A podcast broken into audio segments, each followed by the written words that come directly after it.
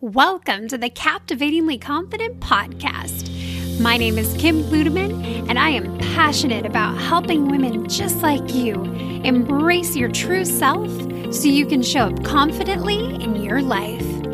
Join me as we talk about overcoming limiting beliefs, reshaping what health and wellness really look like, and take steps to becoming captivatingly confident.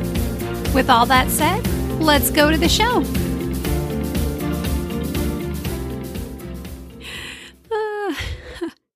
If only you were here with me, you would be laughing too. My four year old is currently nap striking and using his bed as a trampoline. So, there's that. All right, onward we go, despite toddler interruptions. So, today we are going to talk about loss, longing, and grief. So, if you need, I give you full permission to bail out of this episode and to come back when you are in the right headspace, better headspace, appropriate headspace. I don't know if there's ever a good time to talk about grief, loss, and longing, but we're going to do it because it's important and it's something that, at least through my small group sessions with Captivatingly Confident, that I have seen over and over and over again. That grief is real and present, and if not processed properly, can be really debilitating and limiting. So, we're going to talk about it today. And grief is one of those things that I have personally experienced on a deep level. Deep level. I'm not sure how many of you know, but I lost my mom when I was 19 years old. She was 44 to uterine and ovarian cancer. And around that time, after my mom passed, my dad got remarried shortly after and moved to Washington State, and I was in Oregon State going to college at the time. And he, it came out that he struggles with some mental illness, and I didn't know that as a kid. And so I essentially lost the dad I knew and had to rediscover my dad. And it's been a strained relationship ever since. But that's another podcast for another day. I lost my grandma three years after my mom passed. And I lost my other grandma five years after that. And it's been rough. Uh, my husband lost his cousin. She was in her late 30s. I believe it was five years ago we lost her. Mm-hmm.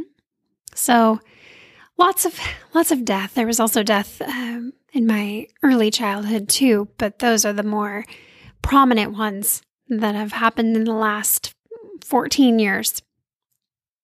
So I'm well acquainted with the ways of grief. And it has taken many, many, many hours on a therapist's couch to be able to even talk about these feelings. And we're going to get to that in just a few minutes. I wanted to start with sharing kind of a personal story to illustrate where I'm coming from with this and where this podcast originated from. I posted a picture on Instagram yesterday, and the picture is of me happy smiling. And then on the left side of the picture, right side of the picture, the other side of the picture is a picture of me crying. And, you know, the caption says, This is me. And this is also me. Maybe you saw it on Instagram or Facebook. And I got so much feedback from that, mostly because I think the first line of the description of it was that I was at a RA retreat two to three weeks after my mom had passed away. And I was with 20 plus college aged women in a house at the beach. And I was trying really, really hard to hold my grief together. Uh, it was real hard. And one day I was upstairs reading my Bible and crying. And one of the other RAs who I thought was my friend found out that summer. she really wasn't. But she came over and said, Hey, you have to stop crying. You're making everybody else feel bad. And that was a pivotal moment for me in my grief where I learned that it wasn't appropriate for me to cry. It wasn't appropriate for me to talk about my mom. It wasn't appropriate for me to show my feelings of loss and longing and grief. I had to hide those. And so I did. And I got really good at it. Sometimes I would feel sad out of the blue and I just would suck it up. And I wouldn't show anybody my feelings because I didn't want to make other people uncomfortable. And this was the story of my life of not wanting to make other people uncomfortable with my thoughts and feelings and opinions and sighs and feelings and all that makes me me. And it has been a lot of work to figure out how to show up and be me bravely. To say, this is me. I'm brave. I am bruised, but I am who I'm meant to be. I totally just stole that from The Greatest Showman, by the way, just in case you were wondering. So, I want to talk to you today about how choking back your feelings of loss, longing, and grief is actually holding you back from showing up authentically as yourself. We're going to talk about safe places to grieve and safe, unsafe places to grieve, because there is a difference along with safe and unsafe people. So, grief is not just the death of somebody, but it's the feeling that comes after you've suffered a loss. And this loss can be of an object, an idea, a person, a place, or an animal. It can be any of those things. And your grief is determined based on the intensity of it and the duration which, if you've ever grieved before, you know that those are not constants, that they ebb and they flow and they change, and that sometimes all it takes is a scent, just a whiff, a real quick smell that triggers a memory that brings on the onslaught of feelings. We've experienced this the positive way too, right? You smell something that reminds you of a positive memory and you're filled with all the good feelings our olfactory senses, your smell uh, is incredible. Incredible. That's why I love essential oils so much because they just work so quickly, and especially with grief. And we're going to talk about those a little bit later.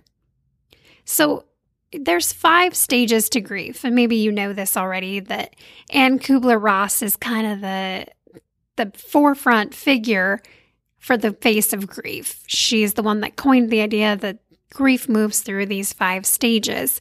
And when you go through these five stages, you move into the last stage, which, which is acceptance. And if you get stuck in any of these five stages, you can't move on. You can't finish processing the trauma of loss and experience the longing so that you can find acceptance. And there's a psychological theory called Gestalt. And that therapy says that if you are interrupted in your grief, that you literally like get stuck. You get stuck in your grief. And I got stuck in my grief for a long time because I was stuffing my feelings. I wasn't allowing myself to advocate for my own feelings, especially in the holidays. That's when it's the worst, I feel like, because of all of the scents, right? There's tons of smells, like the smell of peppermint, candy canes, and Christmas trees, and foods that we cook around the holidays. I mean, it's like a sensual assault for people that are grieving and for people that are longing and dealing with loss. There's traditions that are tied into the holidays that you might have participated in a specific place. Like I can close my eyes and picture our house, and I can tell you what decorations went where, what they looked like, and how long they stayed up for. I remember. And it's been 15 years since I've had Christmas at our house. But the holidays are also chocked full of emotions, right? Expectations, stress, and family drama. And there's not really a place for your feelings unless you create one. But a lot of us are afraid to advocate for that space because of our expectation of what people will say. For example, I have home movies from when I was about less than two years old, and they're Christmas time home movies. And I brought these over to my in law's house for Christmas about three years into my married life. And I said, Hey, you know, I would love to share with you guys what Christmas looked like for me as a little girl. And so we watched maybe five or 10 minutes and turned it off, and nobody said anything. oh my gosh. That silence was crippling. I opened myself up and shared my feelings and shared part of myself, and it was not received how I needed. And that taught me a lot about, again, needing to hide my feelings to make myself more socially appropriate. And friends, I am here to tell you that that is no way to live. It's not. Your grief is yours. It's your experience. It's part of your story, whether you want it to be or not. It is a part of your story. And if you are stuffing the feelings of loss and longing and grief, you cannot move forward. And that's going to leak into every area of your life you are going to feel held back because you are not showing up as your authentic self in this way. Maybe in other areas you are, but when it comes to sharing your feelings, you're not. And you're holding back an opportunity to let yourself be seen. Now, we talked a few minutes ago about safe and unsafe people and places to grieve. Obviously, there are times when your feelings are not appropriate. Sometimes that's at work, if you're in a meeting, if you are listening to somebody else's grief or their feelings, there are places that just are not appropriate for it. But there are other places where it is appropriate. When you're at home, when you're in your car, that's my favorite place. So just let it let it ride right in the car, tears streaming, mascara everywhere. Like that is my place to process is in the car. And you have to find those safe places where you can grieve, where you can experience your feelings. So, Anne Kubler Ross, to go back to her, she has the five stages of grief. The first one is denial, second is anger, third is bargaining, fourth is depression, and fifth is acceptance. And you'll experience this range of emotions often with grief.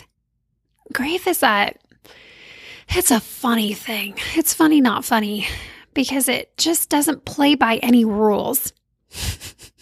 it doesn't play by our rules. It doesn't play by society's rules, right? It comes out of nowhere. Like left field. One day you'll be sitting there, like, doo doo doo, going along about your business, and then wham! It's like somebody smacks you over the head with a baseball bat. And all of a sudden, you're in a heap on the floor and you can't get up because you can't breathe because you're so sad. You're desperate. You're longing for that which is lost. And if you do not have safe people and safe places to go to, you have to stuff the grief. You have to stuff the feelings until you can get to a safe place. And there have been comments on the Instagram and Facebook post today about finding space for that and how people have safe people, whether that is a counselor, a spouse, a friend, a special coworker, your neighbor. if your neighbor is Fred Rogers, you know, somebody that can that can sit with you in your grief and just let it be. A safe person is someone that isn't going to use your grief against you and say stupid things like, well, it's been enough time. Shouldn't you really be moving on? Or that happened so long ago. Why does it still affect you? Or, oh goodness, I heard a stupid one once of like, you know, not everybody has a good relationship with your mom. Maybe it's better that she's dead. I seriously heard that one from a coworker. Oh, the stupid things people say in response to grief. And it does, it's not from a place of maliciousness, it's just from a place of not knowing what to do with it. Maybe they have grief of their own that they haven't processed. Maybe they've never experienced grief and don't know how to walk with you through it.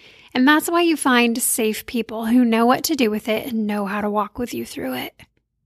And if you're helping someone that's grieving, the very best thing you can do is just to sit and to be present. So, finding safe places and safe people to grieve with is of the utmost importance. And if you feel like, Kim, I can't even open that door, I can't even go near it, it hurts, and you need extra support, friend, I cannot recommend enough finding somebody that is a therapist or a counselor or a life coach or somebody that you trust that can walk with you through this process because being stuck is it's terrible. It makes grief seem insurmountable, but it's a giant wall that you just can't seem to get over.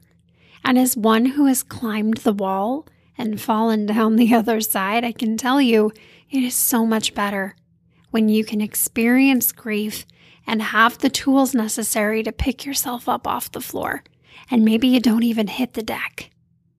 Maybe you experience grief in all of its twistedness and you stay standing. And this is where I feel like there are tools that can help you if you haven't gotten to that place, if you still get knocked down by grief and it takes you out, that there are things that can help. So, I, anytime I have sadness, longing, or grief, anytime I can recognize those feelings, I let them be. I think a lot of times we try to avoid them and shove them because they're uncomfortable, not even for the sake of others, but for the sake of ourselves. So we emotionally eat, we do retail therapy, maybe you drink, maybe you gamble, maybe you exercise, you distract yourself so you don't have to feel the pain. Totally get there, been there, done that, got that t shirt. But the problem with that is that one, it's not healthy, and two, it's not sustainable. And it doesn't help you grow as a human being. It keeps you stuck in a pattern of coping skills that some of them work and some of them don't. But long term, it's so much better to feel the feelings, as painful as they may be. So, whenever I'm feeling sad or grief or longing, I just let it be. And I cry for a few minutes, and then it's done. It stops. Maybe it comes back a few hours later, or maybe it doesn't come back at all. But you let yourself feel it. And I promise you, the intensity of those feelings, though they in the moment feel like they're going to swallow you whole, only last a couple minutes. Time it. That's the best thing you can do is time it. Set a timer and just let yourself have the time.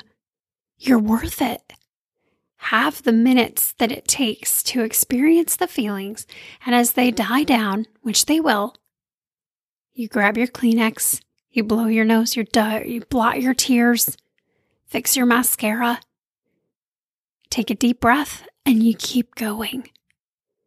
And as you allow yourself to feel those feelings and you stop using other coping skills, the pain is less and less and less, and it gets faster and faster so that you may have that whiff of a scent on the street and you smell it and you're triggered and your heart does that squeezing thing that it does and your stomach tightens and your shoulders hunch and you feel it and you just let it roll. You let it roll. You let your tears fall. You breathe to the best of your ability. You clutch your heart and you just let it roll. And as you do that, you allow yourself to heal. And I'm not saying that time heals all wounds because you know what? I will never be fully healed. I will never be the same. And I don't want to be the same. I'm not that same person who lost her mom 14 years ago. And you're not the same person after your loss. You're not. And it's okay to be different. and it's okay to grow into who that person is. But if you stay stuck and you hide your feelings, you, you can't. You can't move forward, you can't grow, you can't change. And that's one of the twisted, beautiful things about grief is that it does, it forges you into who you're supposed to be next. And if we look at grief as just the enemy and this thing to be avoided, then we miss out on so much.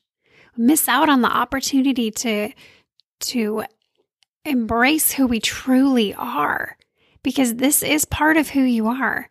It's not all of you, it doesn't define you, but it is a part. And all the parts make up the whole. And this is your story. And you never know what your story and what your tears and what your grief can do for someone else. And this is what I have had to embrace because I have to believe that my mom did not die for nothing.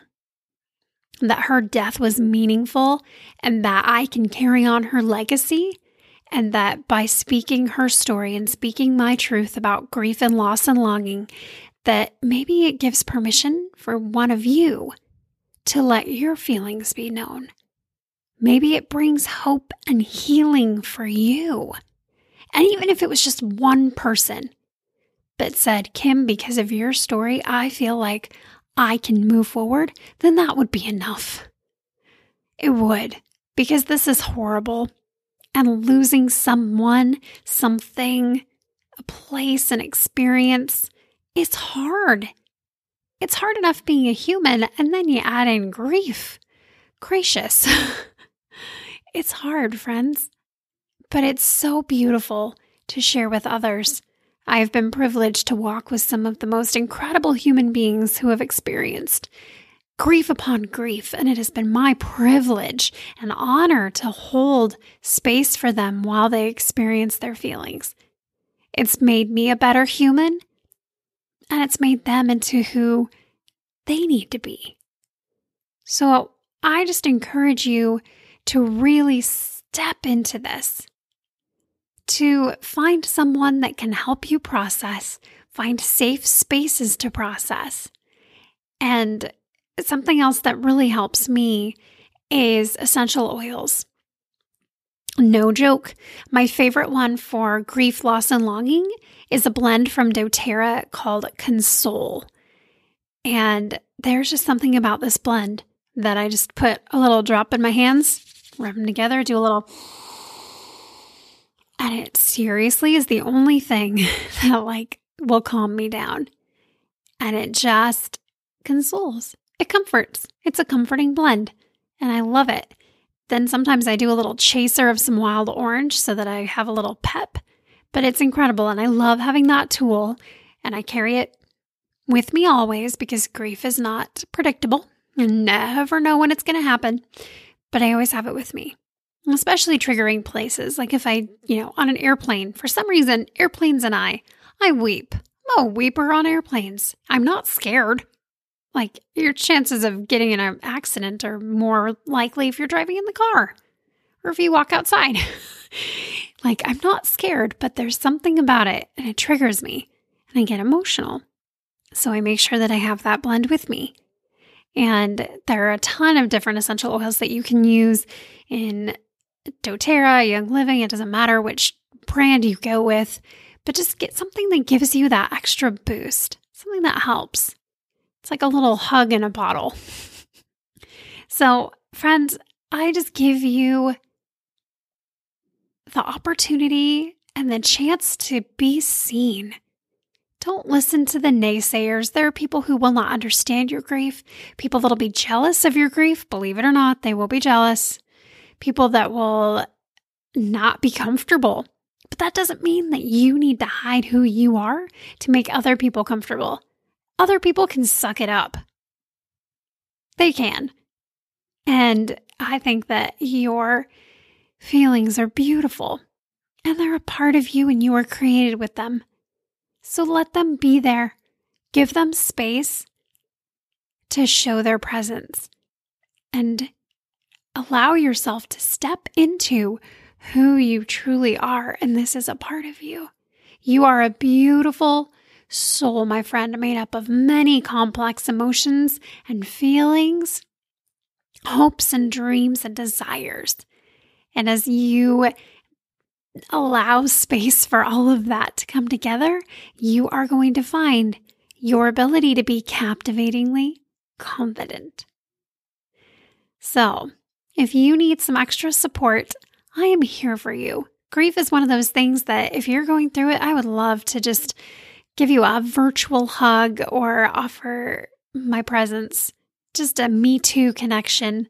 I feel you.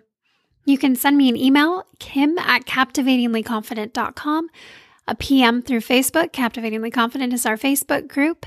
You can also DM me on Instagram. That's at kim.ludeman. Would be happy to, to be a, a reference point for you. All right, my friends. Thank you for sticking through that with me. You're amazing. And I wish nothing but health and joy and happiness for you. And if you do grieve, know that you're not alone and that your feelings are beautiful.